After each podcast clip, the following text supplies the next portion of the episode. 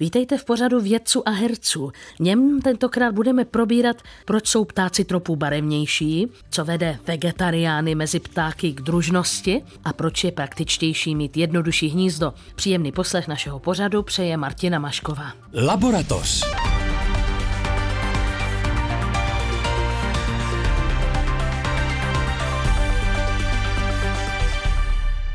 Mé pozvání do této debaty dnes přijali ornitoložky Kateřina Sam. Dobrý den. A Tereza Petrusková. Dobrý den. Vítám vás. A také herec Igor Bareš. Dobrý den, milí posluchači. Tři legendární přírodovědce z 19. století, Brita Charlesa Darwina, Alfreda Rasa Wallise a také Němce Alexandra von Humboldta, udivila rozmanitost barev tropické přírody. Oni byli na různých expedicích, kde vlastně zkoumali podobnou věc, o které dnes v tomto pořadu budeme mluvit. Biologové z univerzity v britském Sheffieldu totiž nově potvrdili Darwinův předpoklad, že čím blíž k rovníku, tak tím pestřejší jsou barvy ptáků. Charles Darwin na lodi Beagle putuje do Jižní Ameriky a ti další biologové jinam. Na Malajské jsou ostrovy do Střední Ameriky. Fascinující doba. Kateřina sam se věnuje tropické ornitologii. Co byste na té lodi Beagle řešila vy? Co by vás na tomhle příběhu zajímalo? Druhová diverzita jako taková, tedy druhová bohatost. A tady nicméně věci se zabývali jenom pěvci. Ty jsou podle mě jako málo barevní, ale je spousta nepěvců, který mají krásné barvy a který jako jsou mnohem větší a viditelnější v tom lese. Nicméně, co mě fascinovalo v tropickém lese, je, že v podrostu uvnitř toho lesa je strašná tma a není tam vidět vůbec nic. Takže pakliže chcete v toho ptáka spatřit, tak opravdu musí být hodně barevný a hodně velký, aby jsme ho vůbec zahlídli. To on možná nebude rád, když my ho uvidíme, že? Ale partneři toho ptáčka, samičky, samečci. No, právě proto oni spolu komunikují hlavně hlasem. Oni si povídají, skřičí na sebe navzájem. To mě zajímá, jako vy jste říkala pěvci a nepěvci. Tak jak se vyjadřují nepěvci? Ty křičí, tak ale nespívají. Tereza Petrusková se zabývá hlasy ptáků, takže váš pohled tady na tu komunikaci prostřednictvím hlasu versus prostřednictvím barvy křídel? to má Katka pravdu, že ono v těch tropech, jako každý, kdo se ostnul v tropech, ale ono vlastně stačí přijít do hustého lesa u nás, někdy jako na jaře a člověk slyší spoustu prostě hlasů, ví, že je tam těch ptáků strašně moc a taky jich vidí vlastně relativně málo a v těch tropech je to samozřejmě ještě mnohem intenzivnější, protože těch druhů je tam víc. Barevnost tam jako podle mě funguje v komunikaci opravdu na, na to, když jsou na blízko a můžou se pořádně vidět. Na Papuji, kde tedy pracuji v tropickém lese, je spousta ráje ptáků, který prostě si načehrávají peříčka, naklání se z různých úhlů a vlastně ty samečkové dávají na obdiv všechny svoje barvy samičce, aby si pořádně mohla vybrat partnera. A to dělají lidi taky. Oni to dělají přesně jako lidi, takový to naparování. Ano.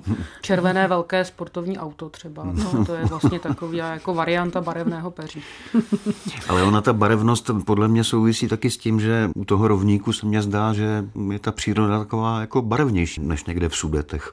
Mně tahle studie vlastně přijde impresivní tím, že opravdu jako zpracovali takovýhle množství druhů ale zároveň, že je opravdu měli v ruce, sice jako muzejní exponáty, ale že to nedělali, jako to dělá celá řada jako studií, že si otevřou knihu, ofotí a koukají na plochy barevných obrázků a ilustrací, které samozřejmě nemají nic společného s tím, jak ty barvy vidí ti ptáci v reálu. A oni opravdu to nafocovali i v UV, takže tako ta práce je impozantní. A mně se dá se strašně líbil ten závěr, jak jim vyšlo, že jsou vlastně samice temperátní, ty, co migrují k nám, tak jsou méně barevnější jako v globálu prostě relativně než ty samice v tropech. Temperátní? V mírném pásu. Jo. A prostě když se na to podívali, tak jim vlastně vyšla ta barevnost, jestli si to teda dobře pamatuju, těch, těchhle těch samic, co migrují, co se vrací k nám tady do e, našeho mírného pásu, tak jim vyšla, že vlastně jsou tu jako celkově méně barevnější. Nejenom, že teda obecně tady jsou ty ptáci méně barevnější, to jim hezky vyšlo. A u těch samic se to projevilo vlastně ještě výraznější a ono to podle mě souvisí s tím, že v těch tropech se spousta těch pěvčích samic vlastně chová jako samci. Že Zpívají, obhajují si teritorium nebo pomáhají obhajovat hmm. teritorium. Asi musí, je tam, u lidí by se řeklo přelidněno a u ptáků nevím, ale je tam trošku přetlak v těch tropech. Ano, je tomu přesně tak. Oni vlastně tropičtí ptáci pořád potřebují zpívat a pořád oznamovat, že tady jsem, tady ještě žiju.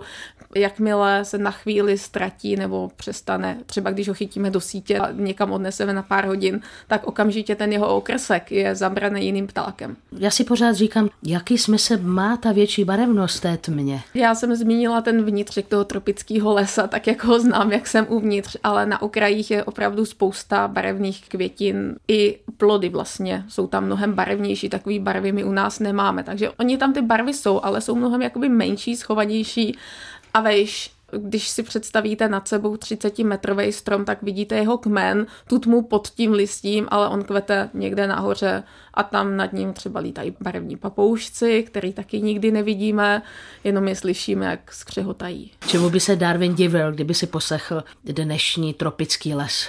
Změnilo se něco od 19. století? Ano, a tam je to potom všechno rychlejší, pokud se ten les vlastně otevře, on se mnohem rychlejš otepluje, takže ti ptáci, kteří tam zůstávají, tak ten, tu zvukovou aktivitu všechno aktivi, uh, jakoby potlačí do brzkejších ranních hodin. Často se jim ještě navíc stane to, že se je překřikují na hlas s cikádama a se serenčema nebo s něčím takovým. A pak vlastně ten, uh, jak je ten les prokácený, a otevřený, tak se začne rychle oteplovat a ta aktivita ptáků tam velmi rychle utichá. No, takže když je vedro, tak oni nespívají. Ne? Oni se jdou schovat k vodě. Takže Darwin by si musel na hlasy ptáku přivstat. Čím dál dřív. Kdyby je chtěl a, zachytit všechny. A pak by mohl zase spát. Takže na závěr této naší debaty se vrací otázka, proč jsou ptáci tropu čím blíže k rovníku, tedy barevnější. Tam se Terezy Petruskové tak těch teorií je na to několik a tahle, vlastně studie hezky podporuje takové ty, ty základní a vlastně jedna z těch nej, velice pravděpodobných je, že v tropech jsou ta společenství bohatší, druhů je tam podstatně více a máte tam vždycky celou řadu třeba i příbuzných druhů, které, které jsou si velice podobné a právě ty barevné odlišnosti jim umožňují se mezi sebou dobře rozpoznávat a proto tam mohla vzniknout takováhle variabilita. Zároveň je to prostředí, které je velmi produktivní, je tam celá řada jako potravy, která je bohatá na kanotenoidy, které zase jsou zodpovědné třeba za červené a žluté a oranžové barvy tušní. Takže je ti ptáci mají ve větší množství a mohou si třeba dovolit je investovat více do toho zbarvení.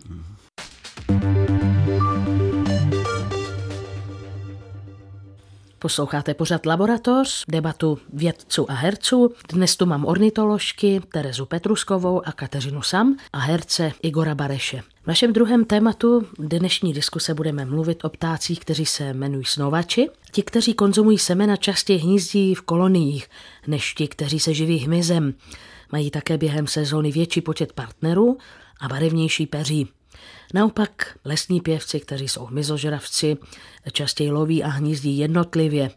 Tohle schrnuje studie týmu vedeného univerzitou z britského básu.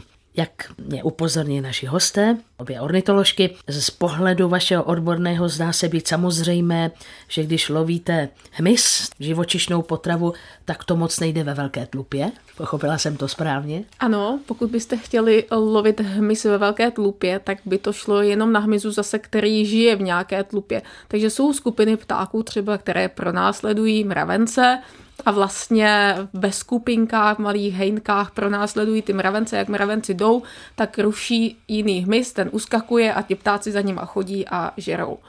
Ale pakliže jste hmyzožravec, normální jiný, který lítá po lese, je lepší a výhodnější pro vás, abyste byli samotář, protože nachytáte toho víc. No, najíte se jako líp. No. Najíte se líp, ano. Ten druhý pol si představím tak jako slepice, že? Tak ty prostě nějak konzumují semena a jsou nějaké skupince, ale teď, abych to nezaváděla k domácí zvířeně, měli bychom asi mluvit o těch snovačích.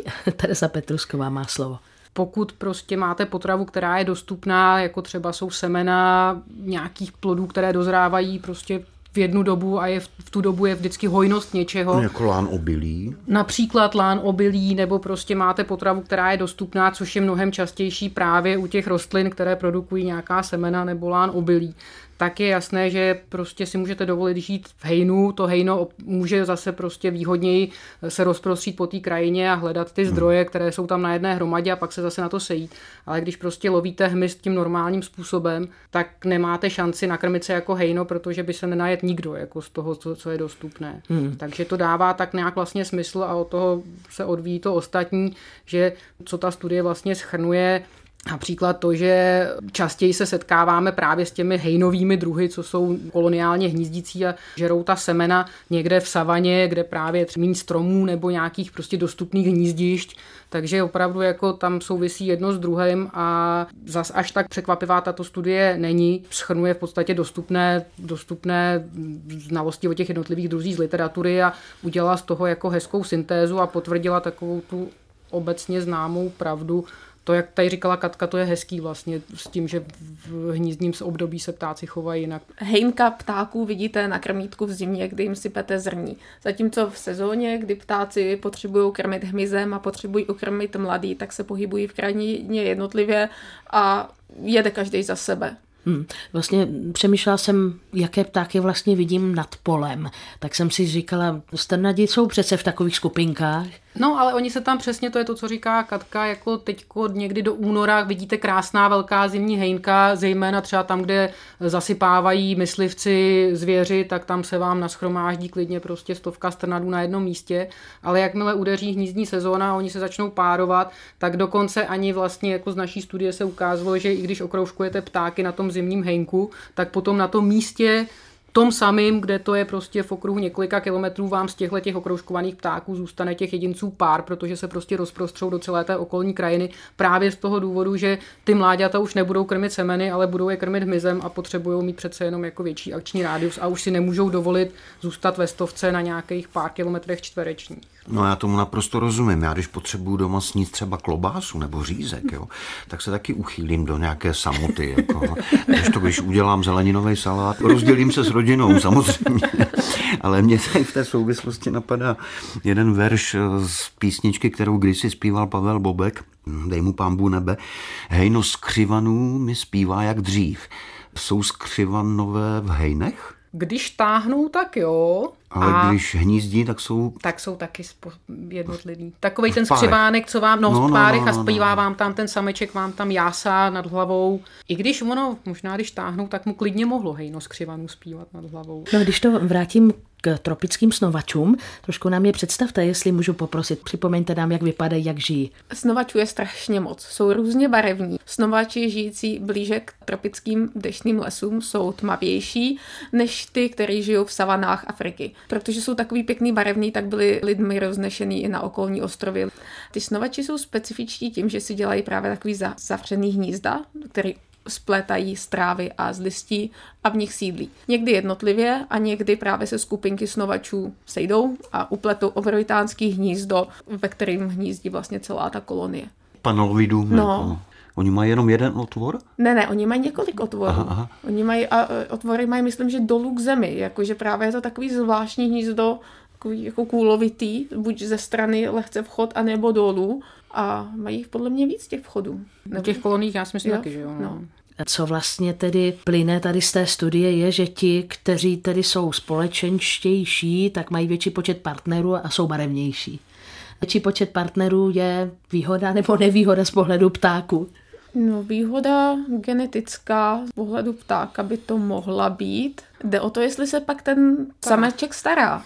Ta samička má hrozný problém energetický tu rodinku jakoby udržet, ukrmit. Takže pro ní je výhoda, když se sameček stará. Ale pak, když se třeba spáří s víc samečkama, a ty se na ní všichni vy, bodnou, tak samička má potom problém jak genetický, tak prostě... No, říkám, že to je jako u lidí. No, ale ono někdy u těch druhů, který jsou poligamní, to znamená, že teda mají víc těch partnerů, tak já si vzpomínám, že na tu krásnou ukázkovou studii našich pěvušek, kde vlastně jako pěvušky jsou prostě ptáci, kteří buď to můžou být jako sameček, samička, nebo tam můžou být hej, jako skupinka tři samice, dva samci, v podstatě cokoliv, tak nějak jako o čtyř samic a čtyř samců samců a cokoliv mezi tím. A tam vlastně, protože oni krmí mláďata chvostoskoky nebo něčím tak jako úplně šíleným, si představte, že krmíte něčím milimetrovým prostě hnízdo ptáčka.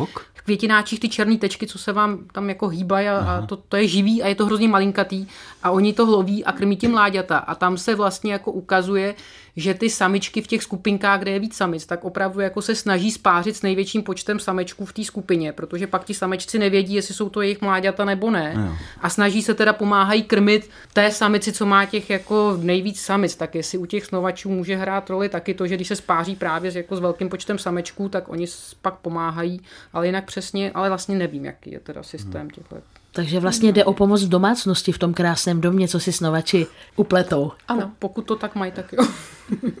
Co by mohlo být z té studie takové nejzajímavější, nejinspirativnější do budoucna? Teď by to stálo za to otestovat právě v reálu, jako nazbírat reálná data a koukat se, jestli opravdu třeba velikost těch hejnek a velikost těch skupin nějak souvisí s tím habitatem, kde se pohybují. Jestli opravdu se ukáže, že právě třeba jako ty dostupné zdroje potravy můžou ovlivnit tohle a vlastně navrhují, že celá řada studií by mohla být v tomto duchu. Pak teda také navrhují, že je potřeba to otestovat ještě na jiných skupinách, tak nevím, jestli se chystají se sbírat literaturu na koloniálních savcích a tak dále, ale tahle ten, jako, že by se bylo pěkné podívat prostě reálu, jako jak se mění velikost hejnka s habitatem, s dostupností potravy a otestovat to, což je teda jako velká práce, tak to mi vlastně přišlo takové inspirativní.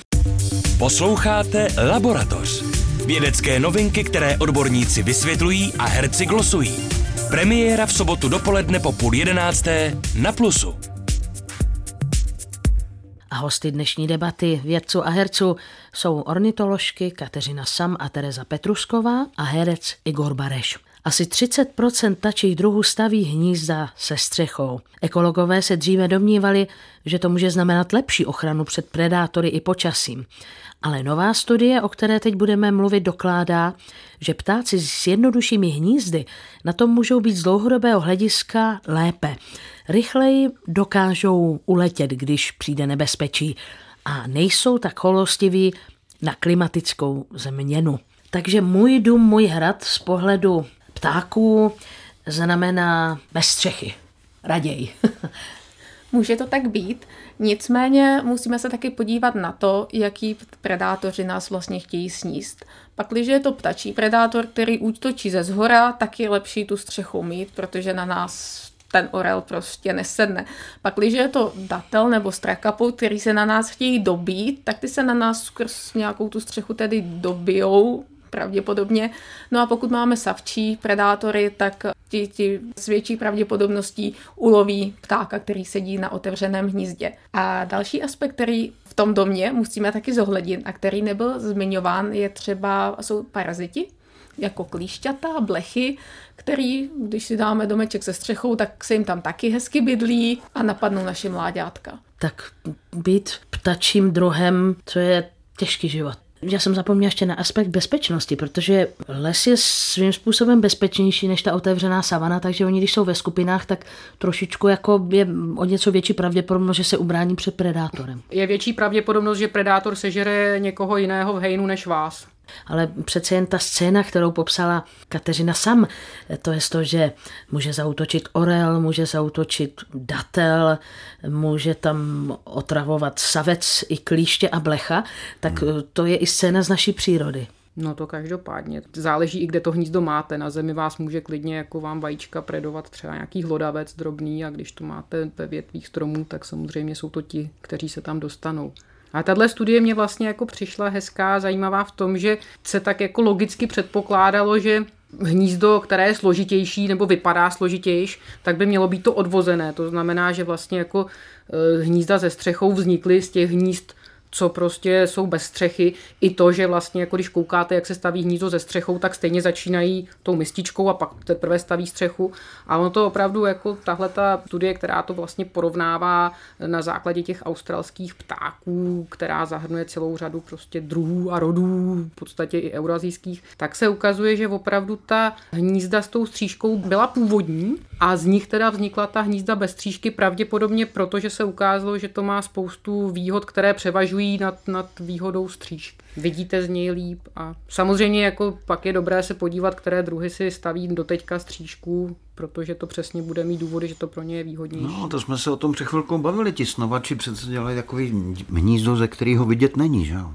Ale ono většinou jako ta kolonie je veliká a ne všichni jsou v tom hnízdě, Mhm. takže u těch koloniálních druhů to funguje, že obvykle na toho predátora před ním jako varuje nebo se ho snaží nějakým způsobem odlákat někdo, kdo není v tom hnízdě. Tam většinou nejsou všichni nalezlí v těch hnízdech, tam jsou ptáčata. Není to, že by jako si člověk představoval, že tam máme hromadu hnízd, možná v noci, když spí, ale taky nevím, možná řadu. A ona ta rozmanitost je teda opravdu maximální. Mě teďka napadl druh čejka, nebo čejka.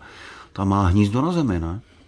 Tam má hnízdo na zemi takovou jenom jako hromádku. Tak čáp většinou na komíně nebo na nějakém stožáru a čejka, Čejka na zemi. Hm? Spousta vodních ptáků, vodoušů uh, mají hnízda na zemi. A tam je potom zajímavý, když se vrátí, vrátíme k tomu tématu ty barevnosti, kdo vlastně na tom hnízdě sedí.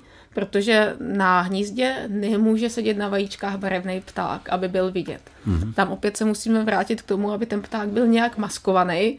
Takže ptáci tropičtí, kteří mají barevné samičky nebo samečky, tak uh, ti nesedí na hnízdě. A nebo když už potřebují sedět na hnízdě, tak mají třeba dutinu, aby tam nebyly vidět. A zrovna ta čejka, já mám pocit, že ona simuluje nějak zranění, aby odlákala mm, eventuálního predátora od toho, od toho hnízda. To dělá hodně ptáků. Jo, to jo. dělají i třeba drobní pěvci, když jako najdete jejich hnízdo, nějaký třeba z těch, zem, co, co hnízdí na zemi a vy se k němu přiblížíte, tak často jako odlítávají a, a dělají, že opravdu mají zraněné křídlo právě proto, aby upoutali pozornost Mhm. predátora, netuší, že člověk už to prokouk. Ale... Tak proč je praktičtější mít jednodušší hnízdo?